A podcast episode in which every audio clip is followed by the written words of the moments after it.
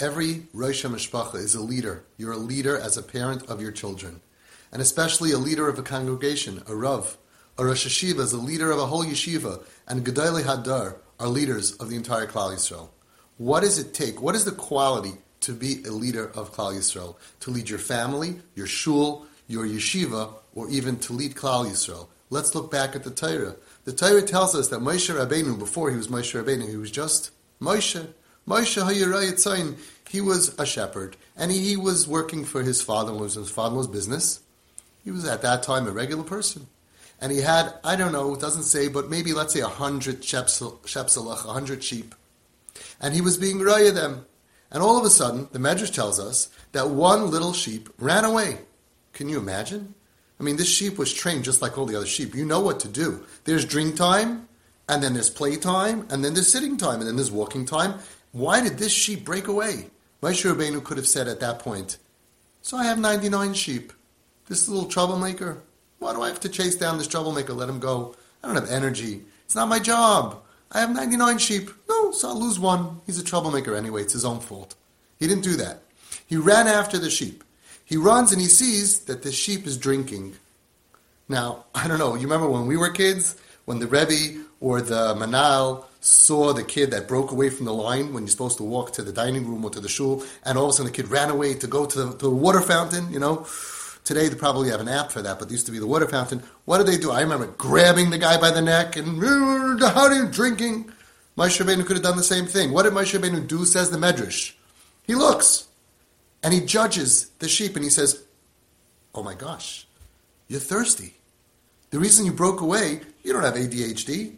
You're not traumatized. You're not a bad kid. You're not a shlechter. You're not a baltaiva, such a baltaiva that you can't listen to the rules. You have ODD, oppositional defiant disorder. No. He says, Oh my gosh, you were thirsty.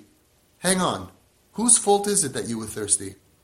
Well, I give everyone to drink you should have been able to last from one drink to the other. But obviously, you're weak.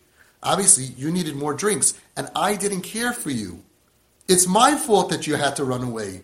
I forced you, Ki'ilu, to run away, to become bad. Bad. That's what sheep do, right? And I forced you, Ki'ilu. It's my responsibility. He starts apologizing to the sheep. And then he says, Whoa, you're probably tired after after running away. This is a pretty tiring experience, running away from school or, or running away, you know, going through all of that, being bad. You're probably oyefata, you're tired.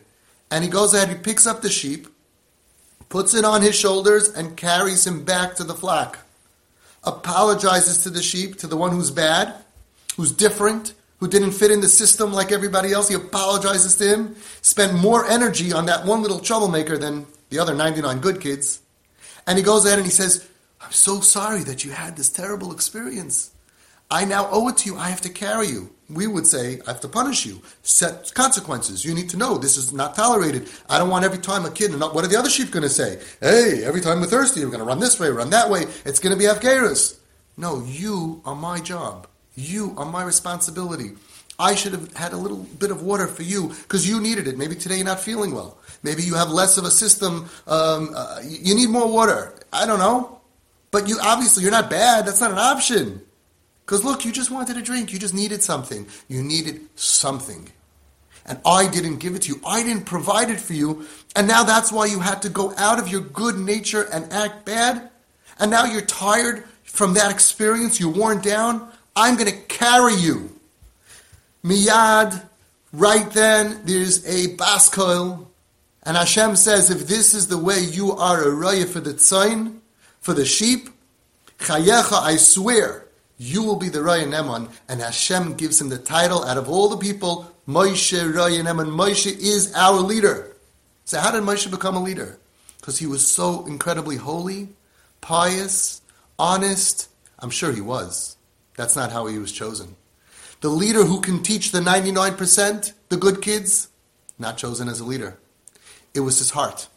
The one who is willing to risk everything to run after the one who doesn't behave, the one who has special needs, the one who has different something going on in their system and they need more.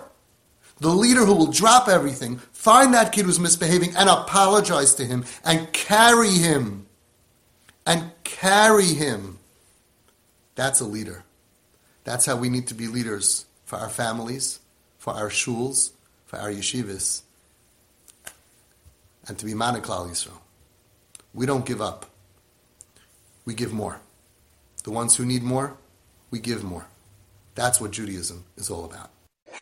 This is Avi Fishoff from Twisted Parenting. To be added to my broadcast, please send a WhatsApp request to 718 902 6666.